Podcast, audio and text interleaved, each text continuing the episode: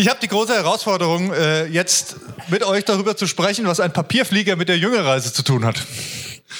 Ähm, naja, es gibt eine, es gibt tatsächlich eine, eine Parallele, die mir gerade aufgefallen ist. Bei so einem Papierflieger, wenn man den baut, dann weiß man ja eigentlich während dem Bauen und dann auch wenn er so fertig ist, noch nie so wirklich, was passiert jetzt.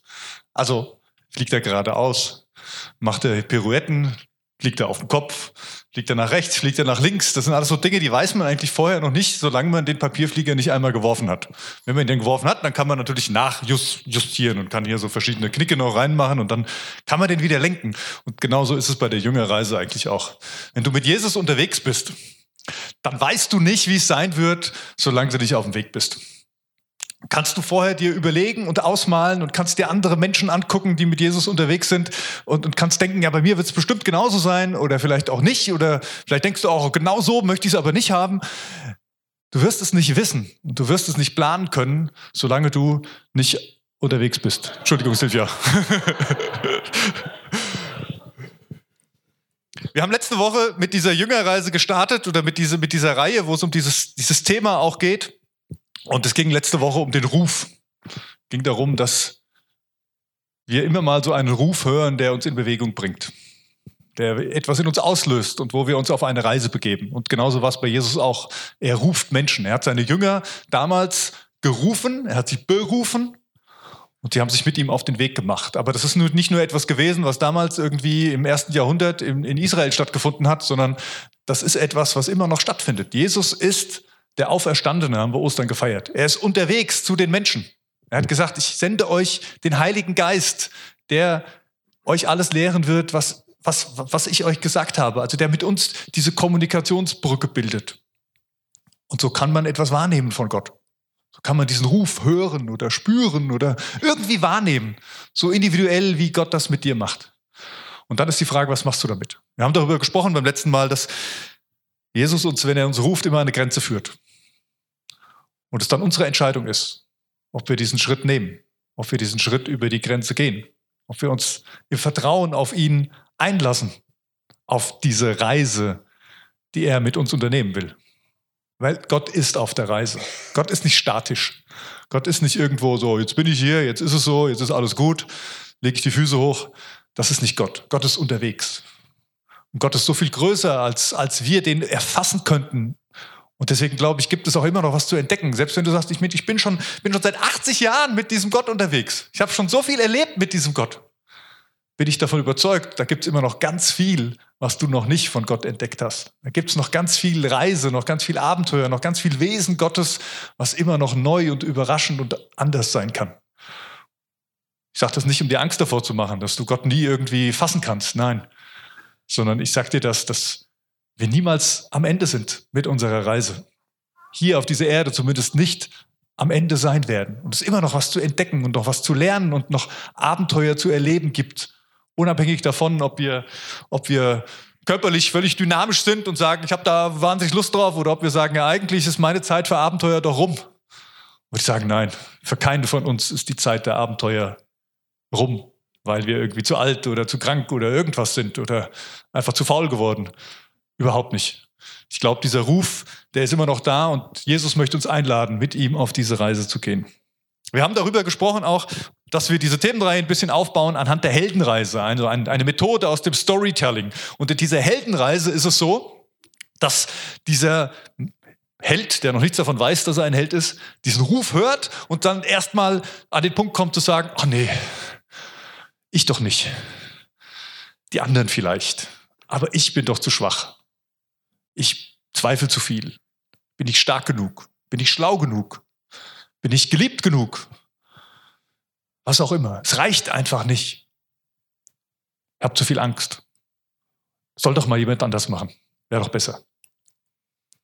Und dieser, diese Person, die diese Neigung hat, die braucht meistens noch so irgendeinen, so einen, ich nenne es jetzt mal Schubser aber ganz liebevoll. Also so eine Begleitung, so eine helfende Hand, die, die einen über diese Schwelle führt, dass man sich traut, diesen Schritt zu gehen und dann auch erleben darf, was da passiert. Und in der Heldenreise ist das der Mentor. Da gibt es einen Mentor. Mentor ist äh, ein schöner Begriff, habt ihr vielleicht schon gehört. Ne? Es gibt ja Mentoring, also der Mentor und der Mentee, die haben so eine, so eine naja, so eine Beziehung, wo der, der Ältere mit seinem väterlichen weisen Rat vielleicht dem Jüngeren zur Seite steht und ihn auf Wegstrecken begleitet, unterstützt, ihm Hilfestellung gibt. Der Mentor kommt eigentlich aus der griechischen Mythologie. Ja, in Homers Odyssee, da gibt es den Mentor. Und äh, Odysseus, er äh, hinterlässt sozusagen diesem Mentor, diesem väterlichen Freund, seine Familie, seine Kinder, seine Ehefrau, dass er auf sie aufpasst, während er äh, sich in den Krieg aufmacht. Ähm, das ist die Geschichte von diesem Mentor. Und der kommt, der kommt dann immer mal wieder vor. Also der, der, der wechselt die Person sozusagen. Also in Erscheinungen des Odysseus kommt dieser Mentor vor und gibt ihm auf seinen Abenteuern, auf seinen Wegstrecken immer so weisen väterlichen Rat mit. Wenn wir hier über den Mentor reden, dann reden wir jetzt nicht über diesen griechische Mythologie, sondern wir reden eigentlich über einen Meister. Weil Jesus ist nicht nur der Mentor, es ist schön, so Mentoren zu haben. Ja? Ich mache euch Mut, auch so einen Mentor irgendwie zu haben, so einen Begleiter, mit dem ihr durchs Leben geht. Das ist total hilfreich. Aber wenn wir über Jesus reden, dann reden wir über den Meister. Und der Meister, der hat ähnliche Eigenschaften. Der ist da. Der nimmt uns an der Hand. Der, der geht mit uns solche Schritte. Der leitet uns, der spricht uns Mut zu. Und in der Heldenreise ist der Mentor immer der, der diesem Held dann entsprechende Hilfsmittel verleiht. Also das ist so, entweder ist es ein Zuspruch wirklich oder es ist tatsächlich irgendein Werkzeug, was, was der Held auf seiner Reise braucht oder eine Waffe oder irgendein Elixier, ein, ein Zaubertrank, keine Ahnung. Also was auch immer in diesen mythischen Geschichten dann vorkommt. Aber der Mentor ist meistens der, der diesem, diesem jungen oder auch älteren äh, Held dieser Geschichte etwas verleiht, das ihn befähigt, diese Schritte zu gehen und sich auf diese Reise zu machen. Der Meister, der ruft und selber mitgeht. Das ist Jesus und um den wollen wir uns heute mal ein bisschen kümmern. Also es geht heute vielleicht weniger um den Jünger als um den Meister, aber darin lernen wir ganz viel, was es bedeutet, mit dem Meister auf dem Weg zu sein. Ich habe euch eine Textstelle mitgebracht aus dem Markus Evangelium, Markus Evangelium Kapitel 3, die Verse 13 bis 19 und ich lese die euch einfach mal vor. Da heißt es, später stieg Jesus auf einen Berg und rief die zu sich, die er bei sich haben wollte. Sie traten zu ihm. Er wählte zwölf von ihnen aus, die ihn ständig begleiten sollten, und nannte sie Apostel. Er wollte sie aussenden, damit sie predigen und mit Vollmacht Dämonen austreiben. Und das sind die Namen der zwölf, die er wählte. Simon, dem er den Namen Petrus gab, Jakobus und Johannes, die Söhne des Zebedäus, ihnen gab er den, den Beinamen Donnersöhne. Andreas, Philippus, Bartholomäus, Matthäus, Thomas, Jakobus, der Sohn des Alpäus, Thaddäus, Simon der Zelot und Judas Iskariot, der ihn später verriet. Jesus wählte, die er haben wollte, dass sie bei ihm bleiben sollten, so übersetzt es Luther. Er wählt die zwölf aus, die er haben wollte, damit sie bei ihm bleiben. Das war die erste Aufgabe, die sie hatten. Einfach bei ihm bleiben, mit ihm unterwegs sein. Nehme euch ein bisschen mit rein in die jüdische Welt des ersten Jahrhunderts. Jesus war nämlich nicht der Einzige, der Jünger hatte. Also es war jetzt nicht seine Idee, äh, zu sagen, ach ja, Mensch, das wäre doch klasse, ich suche mir mal zwölf aus und äh, mach das mal und alle denken, wow, was, was tut er da jetzt? Die Leute in dem Kulturkreis damals, die konnten damit was anfangen. Denn, wie gesagt, er war nicht der Einzige. Rabbis hatten Jünger. Was ist ein Rabbi? Ein Rabbi ist ein, ein jüdischer Lehrer. Ein Lehrer, der die, die Schriften des Alten Testaments sehr gut kennt der sich damit auskennt und der im Prinzip Anweisungen in religiösen Fragen gibt. Also wenn Leute religiöse Fragen haben, wie lebe ich das, wie kann ich damit umgehen, dann gehst du zum Rabbi und der sagt dir, wie er das versteht, wie er das interpretiert und was du daraus tun sollst oder wie du danach handeln sollst. Die Tora also die Tora waren äh, in Israel ist immer noch so die fünf Bücher Mose, also die ersten fünf Bücher der Bibel, Genesis, Exodus und so weiter bis Deuteronomium.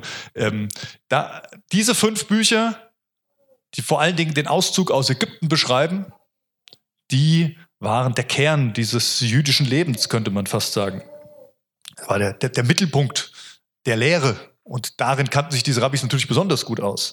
Und diese Torah war eben nicht nur das Buch, aus dem man vorlas, aus dem man hörte, sondern Torah war ein Lebensstil. Torah zu leben war ein Lebensstil. Also nach den Weisungen Gottes zu leben, bedeutete Torah zu leben. Und die Verheißung war, wenn du Torah lebst, dann hast du Frieden.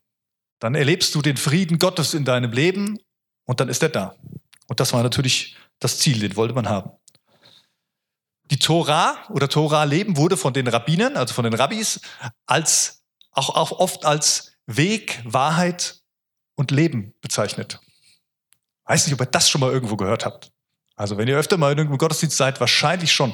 Denn Jesus selbst sagt, das wird im Johannes äh, Evangelium Kapitel 14 beschrieben, Jesus selbst sagt, ich bin der Weg, die Wahrheit und das Leben. Also er nutzt diesen Wortlaut, der von einigen Rabbinern in der Vergangenheit schon verwendet wurde, für diese Torah, für diesen Lebensstil, für diese Weisungen Gottes, die für das Leben gut sind. Der Rabbi, also der Meister, Rabbi heißt übersetzt einfach Meister, das waren diese religiösen Lehrer. Der Rabbi hatte die Aufgabe, den Menschen die Torah zu erklären und zu sagen, wie sie in einer jeweiligen Situation leben sollten, um eben diesen Shalom, diesen Frieden Gottes zu erlangen. Der Rabbi war die zentrale Figur des jüdischen Lebens. Das war der Meister. Und ihr könnt euch vorstellen, der hatte ein sehr hohes Ansehen. Es waren wichtige Menschen. Männer vor allen Dingen. Ja, also leider keine Frauenrabbis. Es tut mir echt leid für unsere Gesellschaft, aber es war damals so und es ist halt auch einfach eine andere Kultur. Äh, insofern, aber das waren die wichtigen Personen, die waren hoch angesehen. Zu denen schaute man auf. Also lernten natürlich alle von klein auf Torah. Wie ging das? Wie hat man als jüdischer Mensch Torah gelernt? Wenn du jetzt also im ersten Jahrhundert als Jude geboren, in Israel geboren worden wärst, was wäre passiert? Deine Eltern hätten dich mit etwa sechs Jahren zur Synagoge geschleppt, also das jüdische Gotteshaus. Und ähm, da wärst du in die Schule gegangen. Ähm, und die erste Schulstufe, wo eigentlich alle Kinder hingehen, die ist so, fängt auch mit sechs Jahren an, so zwischen sechs und zehn Jahren. Diese Schule heißt Bet Sefer, das Haus des Buches. Und ähm, du würdest eigentlich in diesen ersten Jahren dieser Grundschulzeit, würdest du Torah auswendig lernen. Also die fünf Bücher Mose, da würdest du ganz viel auswendig lernen, damit du das hast, damit du das immer bei dir trägst, damit du das immer abrufen kannst. Das passiert in dieser ersten, in, in dieser ersten Schulstufe, wo eigentlich alle Kinder hingehen. Jetzt ist es aber so, dass die allermeisten oder sehr viele von diesen Kindern, die diese erste Schulform besuchen, mit zehn Jahren dann nicht mehr zur Schule gehen, sondern zu Hause bleiben. Oder es war damals zumindest so, heute ist es auch nicht mehr ganz so, ähm, war damals so, ähm, weil natürlich, die waren zehn Jahre alt, das waren jetzt noch ein paar Jahre, dann mussten die selbstständig werden. Also so, die Mädels, die mussten dann kochen lernen, die mussten dann den Haushalt äh, managen lernen, weil die wurden mit 13, 14 Jahren verheiratet. Und dann musste das ja auch irgendwie funktionieren. Und die Jungs, die haben ganz oft angefangen, dann eben väterlichen Betrieb mitzuarbeiten. Ja, die meisten waren Handwerker oder Landwirte oder irgendwie praktische Berufe gehabt. Und natürlich war klar, dass der Sohn damit reinkommt und anfängt, diesen Beruf zuzulernen, um vielleicht das eigene Geschäft, den Betrieb, die Landwirtschaft weiterzuführen. Insofern sind ganz viele mit zehn Jahren dann zu Hause geblieben und haben zu Hause die Ausbildung erhalten. Die Besten aber von denen, also die, die wirklich gut waren in dieser ersten Schulform, die besonders gut vielleicht Torah auswendig lernen konnten, die dürften weiter zur Schule gehen. In die zweite Stufe sozusagen, nämlich die Bet Talmud. So zwischen 10 und 13 Jahren waren wir dann da in dieser Schulform drin. Und da lernte man dann zusätzlich zu der Torah noch andere hebräische Schriften auswendig. Ähm, und man lernte etwas ganz Entscheidendes, nämlich die Eigenart der Diskussion. Das ist im Judentum sehr speziell. Ähm, dass man lernt zu diskutieren und zwar mit Fragen. Also wenn der Rabbi jetzt seinen Schüler gefragt hätte, was ist zwei plus zwei, dann hätte zum Beispiel eine gute Antwort sein können, 16 geteilt durch vier. Oder was ist 16 geteilt durch 4? Also man, man antwortete nicht mit einer einfachen Antwort und sagte, so ist es, sondern man antwortete ganz oft mit einer Gegenfrage. Eine Gegenfrage, die deutlich macht, ich weiß das Ergebnis, ich kenne die Antwort, aber ich kann mir die ganze Geschichte auch noch aus einer anderen Perspektive angucken. Ich kann weiterdenken. Ich kann nicht nur einfach irgendeinen Inhalt lernen, sondern ich kann, ja, das, das ist das Ganze in einer Transferaufgabe sozusagen weiterverarbeiten. Jesus hat ganz viel so gesprochen. Also wenn ihr die Bibel lest, wenn ihr die Evangelien lest, dann werdet ihr feststellen, Jesus stellt auch immer wieder Gegenfragen. Oder es kommt immer wieder Gegenfragen. Und das war nichts Besonderes, das war einfach klar in der jüdischen Kultur verankert. So, so redete man, so diskutierte man, so lernte man ein Stück weit auch. Ich glaube, ich habe es dem letzten schon mal erzählt, wenn, wenn ähm, ein Rabbi gelehrt hat, dann setzte er sich hin und die Schüler setzten sich um ihn rum und die Besten saßen in der ersten Reihe. Wer waren die besten Schüler, die die meisten Antworten hatten? Nee. Die besten Schüler, die in der ersten Reihe saßen, das waren die, die die meisten Fragen hatten. Die, die die meisten Fragen gestellt haben. Und wehe, du warst einer der Besten und hast keine Fragen gestellt. Da bist du ganz schnell nach hinten gerutscht. Also das gehörte einfach dazu, mit Fragen zu antworten und gute Fragen zu stellen. So, wiederum die Besten aus diesem, aus dieser Schulform, aus dieser Bet Talmud, die allerbesten durften dann noch einen Schritt weiter gehen und nochmal ein Jahr oder so ungefähr bis 14 in, in eine andere Schulform geben, nämlich die Bet Midrash. Und hier lernte man dann noch weiteres, Prophetenbücher auswendig, andere Schriften, andere Überlieferungen. Ja, zum Beispiel die Überlieferung des Talmud, wo viele wichtige Rabbis ihre Interpretationen zu den Bibelstellen, würden wir heute sagen, also zu den Lehren des Alten Testaments gegeben hatten. Die lernte man auch noch, dass man wusste, was haben die gesagt und darauf reagieren kann. Und die Besten wiederum davon, und ihr merkt, das sind jetzt schon nicht mehr viele, die hatten dann die Gelegenheit, Schüler eines Rabbis zu werden. Die sogenannten Talmudim. Und zwar lief das dann so, die hatten irgendwie die Befähigung, die waren schlau genug, in Anführungszeichen würden wir sagen, die haben, haben sich auf diesem Feld bewährt, die konnten sich jetzt einen Rabbi nicht aussuchen, aber die hatten erstmal die Wahl, wo sie sich bewerben wollen. Denn Rabbis, jeder Rabbi hatte so seine eigene Lehre. Natürlich die Grundlage war das Alte Testament, die Tora, aber wie man das interpretierte, was das bedeutete, wie man das auslebte, was da drin steht, da gab es unterschiedliche Richtungen. Und jeder Rabbi, ein großer Rabbi zumindest, der hatte seine eigene Lehre und die nannte man Joch. Das war das Joch. Also das Joch ist ja das, kennt ihr vielleicht aus der Landwirtschaft noch. Ja, da gibt's vorne die, die, zwei Ochsen oder wie auch immer und die kriegen dieses Holzstück in den Nacken gelegt, dieses Joch, wo dann was dranhängt, was sie ziehen und damit kann man zum einen diesen Wagen lenken und die Leute und die haben die Möglichkeit, da was dran zu machen, was sie ziehen können. Dieses Joch wurde, war eine Beschreibung für die Lehre eines Rabbis, die er so mit sich brachte. So, wo stehe ich? Also man könnte auch sagen, dieses Joch war der Lebensstil. Und jetzt bewerben sich diese Torah-Schüler bei einem Rabbi und sagen, diesen Lebensstil, den dieser Rabbi hat, den finde ich gut. Der entspricht mir. Da scheint was dran zu sein. Ich möchte, ich möchte diese Lehre weiterführen. Ich möchte dem seine Lehre unter sein Joch kommen und seine Lehre weiterführen. Und dann haben sie sich beworben bei diesem Rabbi. Dann sind sie hingegangen, haben vielleicht gesagt, haben sich zu ihm gehockt und haben gesagt, ja, ich, hab, ich möchte gerne dein Talmudim sein, dein, dein Rabbi-Schüler. Und dann hat der Rabbi ihn unter die Lupe genommen und sich gefragt, kann der das?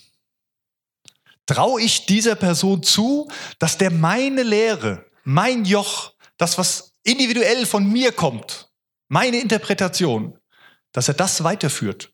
dass das Bestand hat, auch wenn ich selbst nicht mehr da bin, dass er mein Nachfolger wird. Und wenn er zu dem Schluss kam, ja, das ist jemand, der hat das Potenzial, das sehe ich in ihm, dann hat er ihn angesprochen und hat gesagt, komm, folge mir nach. Komm, folge mir nach, werde mein Schüler. Geh bei mir in die Ausbildung. Lerne von mir. Man könnte auch sagen, werde wie ich.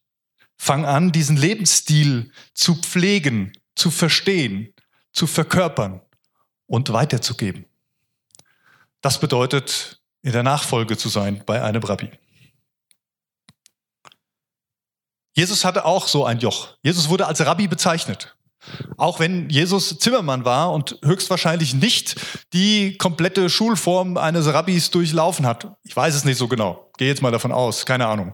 Auch nicht entscheidend, aber er wurde als Rabbi bezeichnet, weil er eben auch eine neue Lehre hatte, weil er genauso lehrte wie die anderen Rabbis. Deswegen, wenn man die Bibel liest, liest man ganz oft, dass Jesus sagt, ihr habt gehört, ich aber sage euch. Auch das kommt häufig vor. Und das ist auch so klassisch typisch aus dieser Tradition heraus, weil ihr habt gehört, ihr kennt die Schriften, ihr habt von den anderen Rabbis gehört, wie die das auslegen. Und jetzt erzähle ich euch meine Interpretation. Meinen Weg, mein Joch. Ich aber sage euch. Lange Rede, kurzer Sinn von diesem historischen Einblick. Ja, den wollte ich euch mitgeben, einfach um da so ein bisschen nochmal, äh, das habt ihr vielleicht auch schon mal gehört, aber es ist auch mal gut, das mal wieder zu, wieder äh, aufzufrischen. Was bedeutet das denn jetzt für die Jünger? Was bedeutet diese Vorgeschichte denn jetzt für diese zwölf, die da in unserem Text genannt wurden? Was sagt es denn aus? Zwei Dinge. Das erste ist, sie gehörten wohl nicht zu den Besten der Besten. Also wir lesen davon, dass sie Fischer waren. Jakobus, Johannes, Petrus, Andreas, Fischer. Gibt noch andere, die hatten andere Berufe, aber keiner von denen scheint schon ein Talmudim gewesen zu sein. Also einer von den Besten, der das Zeug dazu hat und der von, dann, von einem anderen Rabbi ausgewählt wird, weil der andere Rabbi denkt, der hat das Zeug dazu, meine Lehre weiterzuführen. Nein, sie waren wohl nicht die Besten der Besten. Aber Jesus wählt sie aus. Jesus spricht sie an und er sieht was in ihnen. Er traut es ihnen zu, dass sie seine Lehre weiterführen können. Wenn er nicht mehr da ist. Und das ist ja das, was passiert. Jesus nach seiner Auferstehung er wird beschrieben, er fährt in den Himmel. Und die Jünger sind erstmal alleine. Aber er traut es ihnen zu, dass sie es weiterführen können, dass sie bereit dazu sind, dass sie das haben, was sie brauchen. Auch wenn sie sich ganz oft, wenn man die Evangelien liest, feststellt, sich selbst gar nicht so fühlen, als hätten sie das, was sie brauchen, als würden sie alles mitbringen. Jesus spricht ihnen eine unheimliche Wertschätzung zu. Diese, also ich kann mir vorstellen, die sind extrem gewachsen, als Jesus sagt, komm, folge mir nach. Also diesen, diesen Terminus ausspricht, also dieses, dieses, dieses Wort, wo jeder wusste, das bedeutet, sei mein Schüler, lerne von mir, werde wie der Meister. Genau darum geht's. Und das ist das Zweite, was es für sie bedeutet. Es war ihr Job, so zu werden wie Jesus. Ihre Aufgabe war nicht irgendwie jetzt äh, tolle Leistungen zu vollbringen oder irgendwie, äh, ähm, jeder hatte so seine Aufgabe, was er mit eingebracht hat, bestimmt. Die waren ja als Gemeinschaft unterwegs. Da hat jeder seinen Teil dazu beigetragen, aber das war nicht der Kernpunkt. Jesus gedacht hat, oh Mist, ich bräuchte noch einen Koch. Ähm, sind da unterwegs, irgendjemand muss sich ja ums Essen kümmern. Dann suche ich da noch mal einen aus, ob, ob der das vielleicht übernehmen könnte. Davon ist nichts berichtet, sondern der Punkt war, jeder einzelne von denen sollte werden wie der Meister. Drei Gedanken für euch zu mitnehmen für heute Morgen, was dazugehört zum Werden wieder Meister. Und den ersten habe ich auch gleich so überschrieben, Werden wieder Meister. Und ich lese euch dazu eine Stelle aus dem Matthäusevangelium vor. Da sagt Jesus, nehmt auf euch mein Joch und lernt von mir. Denn ich bin sanftmütig und von Herzen demütig. So werdet ihr Ruhe finden für eure Seelen. Ihr hört das Joch, ne? Kann man diese Stelle vielleicht auch verstehen, was Jesus meint mit diesem Joch. Warum er sagt, nehmt auf euch mein Joch. Er meint, folgt mir nach, nehmt diesen Lebensstil an, den ich euch vorgebe. Nehmt diese Lehre an, die ich euch bringe.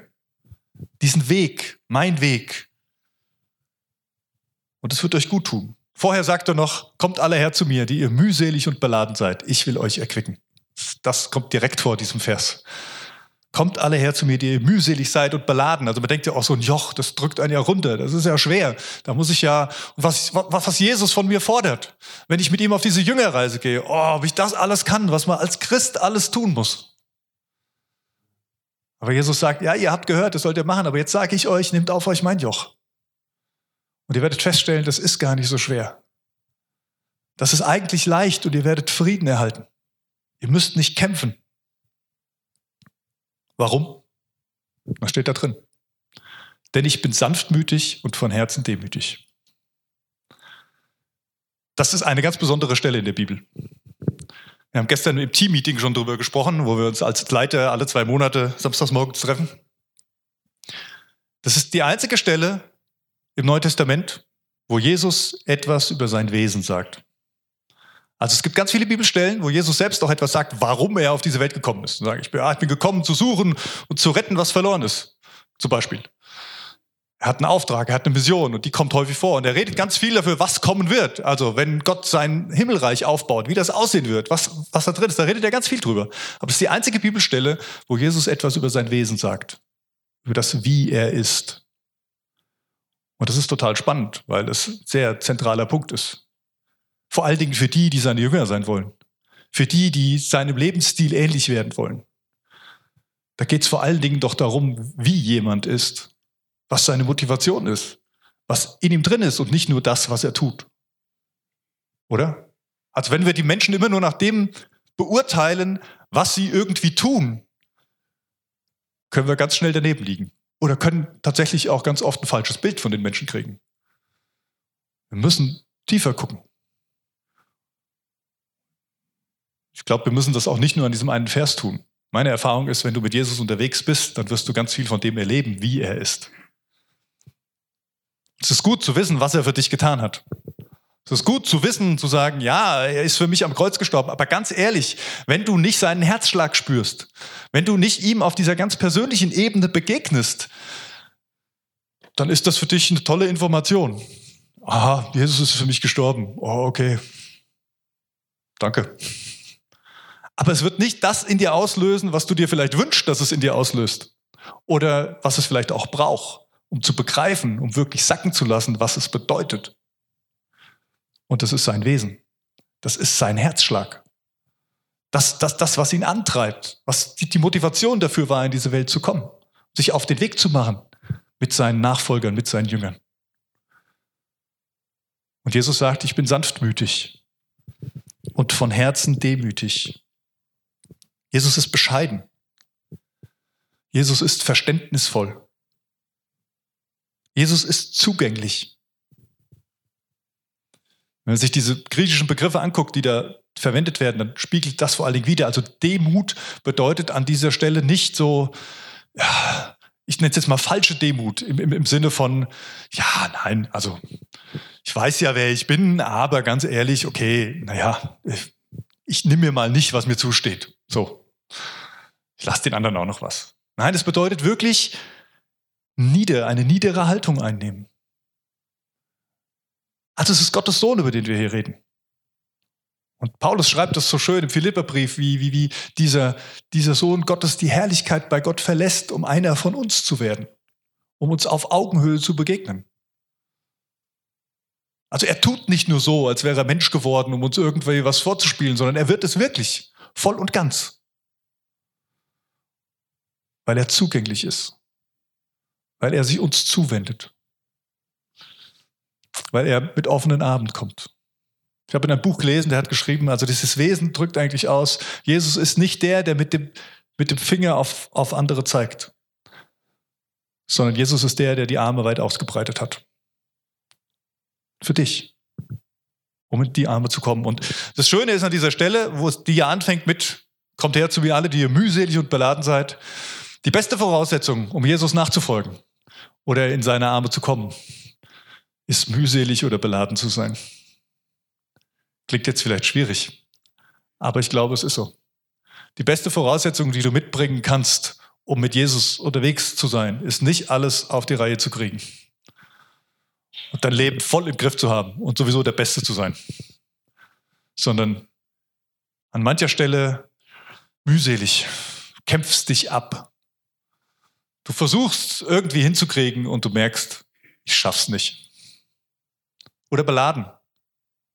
Für irgendeine Last, irgendetwas, was dir irgendwie auferlegt wurde, was du zu tragen hast, was dich runterdrückt, was irgendwie schmerzt.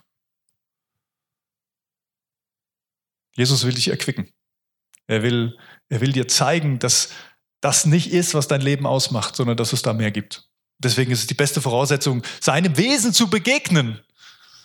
Wenn du das nicht versteckst, oder so tust, als wäre das nicht da, sondern ganz ehrlich kommst. Das Joch ist leicht, sein Lebensstil ist nicht kompliziert. Das ist das, was Jesus sagt. Also, der erste Punkt, werden wieder Meister. Und das hat was mit seinem Wesen zu tun. Das zweite ist handeln wie der Meister. Auch das gehört natürlich damit rein. Ich lese euch hier eine Stelle aus dem Markus-Evangelium vor. Ein Aussätziger kam zu Jesus, kniete vor ihm nieder und bat ihn, ihn zu heilen. Wenn du willst, kannst du mich gesund machen, sagte er. Jesus hatte Mitleid mit ihm und berührte ihn. Ich will es tun, sagte er. Sei gesund. Im selben Augenblick verschwand der Aussatz und der Mann war geheilt. Also das ist nicht die einzige Stelle, aber das ist eine sehr eindrückliche Stelle, finde ich, ähm, wo man etwas über das Handeln Jesus erfahren kann. Und wenn ihr da reinguckt, dann merkt ihr sofort, dieses Handeln hat was zu tun mit seinem Wesen, hat was zu tun mit seiner Haltung. Denn in diesem Handeln, was er hier tut, überschreitet Jesus eine Grenze. Da liest man so drüber und denkt, ja, ja, ist ja nett, macht er ja gut. Aber Jesus überschreitet hier ganz bewusst eine Grenze. Es war nicht erlaubt, einen Aussätzigen anzufassen. Man musste Abstand zu diesem halten. Der durfte einem nicht nähern, weil der war unrein in der jüdischen Kultur. Im jüdischen Glauben war man unrein, wenn man Aussatz hatte.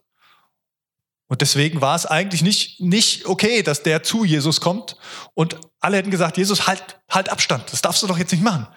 Da, da gibt es eine Grenze, die ist vorgeschrieben. Da gehst du nicht drüber. Aber Jesus geht über diese Grenze drüber. Er wendet sich dieser Person zu, so nah zu, dass er sie sogar anrührt und anfasst. Wahrscheinlich war das etwas, was dieser Aussätzige seit vielen Jahren nicht mehr erlebt hatte. Die Berührung zu spüren von einem anderen Menschen. Ich glaube, es geht hier im besten Sinne viel mehr unter die Haut bei dieser Begegnung mit Jesus, als es nur um diesen Aussatz geht. Jesus spricht diesem Mann an dieser Stelle wieder Würde zu, indem er ihn berührt, indem er ihn nicht wie einen Aussätzigen behandelt, wie man das so schön sagt. Ne? Das ist auch unser, ähm, sondern er nimmt ihn ernst als Person, als Mensch und er berührt ihn. Warum?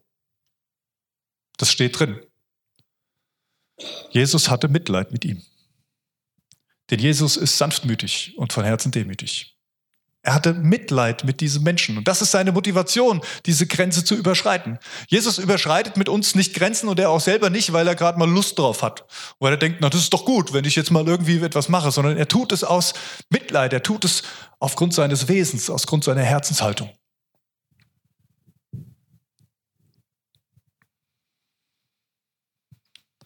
Handeln wie der Meister. Was bedeutet das? Zu sehen, wo Jesus unterwegs ist und sich nicht abschrecken zu lassen und mitzugehen. Das ist ja das Schöne, macht den Sprung mal in unser Heute. Ja? Das Schöne, dass wir den Heiligen Geist haben, dass wir mit Jesus in Kontakt treten dürfen, dass wir mit ihm kommunizieren dürfen, dass wir im, im übertragenen Sinne sehen dürfen, wo er unterwegs ist und ihm erstmal einfach nur folgen brauchen. Ja, es gibt auch immer wieder Entscheidungen in deinem Leben, wo du irgendwie vor einer Entscheidung stehst, wo du handeln sollst und wo du nicht so genau weißt, was passiert jetzt gerade, was, was tut Jesus? Und vielleicht ist es auch so, dass er manchmal ganz bewusst nicht sagt, was du tun sollst, weil er sehen will, was bei dir schon da ist, weil er dich herausfordern möchte. Da reden wir nächste Woche drüber, wie das so ist, dass Jesus seine Jünger auch immer wieder ganz positiv herausgefordert hat. Heute bleiben wir mal da stehen, dass es eigentlich der Auftrag eines Jüngers ist, zu werden wie der Meister und zu handeln wie der Meister. Und das führt mich zu meinem dritten und letzten Gedanken, der heißt der, den Meister erkennen. Wir haben letzte Woche über Petrus gesprochen, wie er in seinem Boot, ähm, ja, Jesus in sein Boot äh, eingeladen hat zum Reden und dann am Tag Fische gefangen hat, völlig unlogisch und dann einfach merkt, okay, hier ist, hier ist was Größeres dran und jetzt folge ich diesem, ich will, ich will diesem Mann folgen. Und dieser Petrus ist es auch, der irgendwann diese Erkenntnis mal ausspricht, den Meister erkennen. Jesus fragte daraufhin seine Jünger, was meint ihr, wer ich bin? Nachdem sie darüber gesprochen hatten, was so die anderen denken, wer wohl Jesus ist. Du bist der Christus, der Sohn des lebendigen Gottes, antwortet Petrus. Petrus spricht es aus. Petrus spricht es aus, was deutlich größer ist, nämlich du bist nicht nur einfach ein guter Rabbi, der eine schöne Lehre hat. Du bist nicht nur einfach ein Prophet, der, der Gottes Weisungen uns weitergibt, sondern du bist der Christus. Du bist der Messias, der verheißen ist im Alten Testament. Das wussten die alle, das hatten die alle gelernt. Die wussten, da ist von Gott jemand verheißen, von den Propheten, der kommen soll und der alles auf den Kopf stellen wird. Der einen neuen Bund entstehen lassen wird, der so ganz anders ist, weil er eben nicht in Gesetzestafeln besteht, in Stein gemeißelt ist, sondern der ganz persönlich im Wesen eines jeden Einzelnen stattfinden wird. Ich will euch ein neues Herz geben, so sagt es Gott durch die Propheten. Ein lebendiges Herz. Ich will das steinerne Herz herausnehmen, das, was nicht lebendig sein kann, was nicht in Beziehung mit, mit, mit mir steht. Und will euch das neu geben und einen neuen Geist. Und das wird euch zum Leben bringen. Das wird diesen neuen Bund in euch zur Entfaltung bringen. Und das spricht Petrus jetzt aus. Und du bist das. Du bist der, der das kann. Du bist der, der das machen wird. Du bist der, der das tut. Du bist der Sohn Gottes. Es ist ganz spannend, wie Petrus dahin gekommen ist. Und das ist etwas, was auch zur Jüngerreise immer dazugehört. Im, im der, der andere Apostel Johannes, er beschreibt das in seinem Evangelium im ersten Kapitel total schön, wie so die ersten Jünger zu Jesus kommen. Da sind ein paar, die hören Jesus zu. Andreas ist dabei, Philippus ist dabei, weil die auch mit Johannes dem Täufer unterwegs waren. Und die beobachten das, wie Jesus da getauft wird von Johannes und, und kriegen das mit und, und hören ihm zu und folgen ihm mal so, was er so sagt. Und dann am Abend gehen sie nach Hause und das Erste, was sie machen, ist, sie reden mit denen, die sie kennen, die bei ihnen sind. Also Andreas redet mit seinem Bruder Petrus und erzählt ihm und sagt ihm, du Simon, ich habe ihn gesehen. Das ist er. Das ist er, der, von dem die Propheten reden. Komm mit. Und ich glaube, der Petrus hat irgendwas gespürt. Er hat irgendwas gemerkt bei seinem Bruder, dass das was anders war als sonst. Und er lässt sich dann auch drauf ein und er kommt mit. Und bei Philippus ist es eben der Nathanael, den er, an, an den er denkt, mit dem er irgendwie befreundet war. Und, und er erzählt von ihm und er sagt, hey, ich, ich habe den gefunden, auf den wir die ganze Zeit warten. Komm mit. Und Nathanael kommt mit und er wird auch einer von diesen zwölf. Bei der Jüngerreise, beim Werden wie der Meister, beim Rabbi gibt es ein Multiplikationsgen. Nenn das mal so. Also es war bei jedem Rabbi so. Jeder Rabbi wollte ja, dass die Lehre weitergetragen wird. Der Rabbi ging es nicht darum, dass er gefeiert wird, dass er irgendwie auf den hohen Thron gehoben wird, dass er, also in der Theorie, vielleicht ging es dem Einzelnen schon darum, das weiß ich nicht, wir sind ja auch nur Menschen, aber eigentlich ging es nicht darum, sondern es ging darum, dass diese Lehre weiterlebt und weitergetragen wird. Und das ist bei Jesus auch voll drin, immer. In jedem, in jedem Punkt. Und wir sehen, dieser Andreas und dieser Philippus, die, die wussten ja noch gar nicht viel von Jesus. Die waren noch gar nicht mit ihm unterwegs gewesen. Aber schon haben sie etwas übernommen, wo sie sagen, und ich gehe direkt zum Nächsten und ich erzähle ihm davon. Und ich lade ihm ein. Und ich behalte es nicht nur für mich, sondern ich, ich trage es weiter. Das ist etwas, was bei Jesus immer dazugehört. Egal, wo er unterwegs war. Es geht darum, dass diese dieses Wesen Gottes, was in Jesus sichtbar wird, diese Demut, diese Sanftmut, diese Liebe für die Menschen und auch dieses Handeln, diese Zuwendung über Grenzen hinaus, die ist nicht nur für dich. Wenn du sie erleben darfst, sagt Gott, danke, das ist großartig, aber wenn du sie echt erlebst, wirst du immer feststellen, es rührt sich etwas in dir, diese Liebe weiterzugeben, diesen Punkt weiterzugeben. Und auch das ist die Aufgabe eines Jüngers, von vornherein. Das, was wir von Gott empfangen, auch weiterzugeben.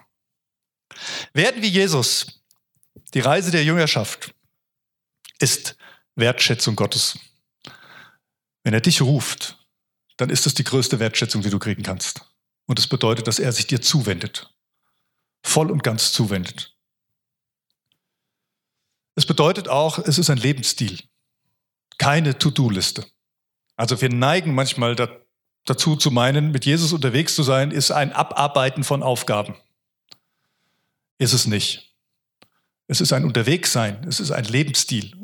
Und der Lebensstil ist nicht nur das, was ich äußerlich tue, sondern es fängt immer innen drin an. Es geht immer um die Frage der Haltung. Es geht immer um das Wesen. Um was geht es eigentlich? Das bedeutet, das Wesen zu erkennen, das Wesen von, des Meisters zu erkennen, das Wesen von Jesus zu erkennen seine Liebe, seine Sanftmut, seine Demut. Paulus schreibt im Galaterbrief von den Früchten des Heiligen Geistes, den Früchten des Geistes, die in uns heranwachsen, wenn wir mit Jesus unterwegs sind, wenn wir, wenn wir ihn wirken lassen, in Anführungszeichen. Und das sind genau diese, diese Früchte, die man eigentlich mit sanftmütig und von Herzen demütig beschreiben kann.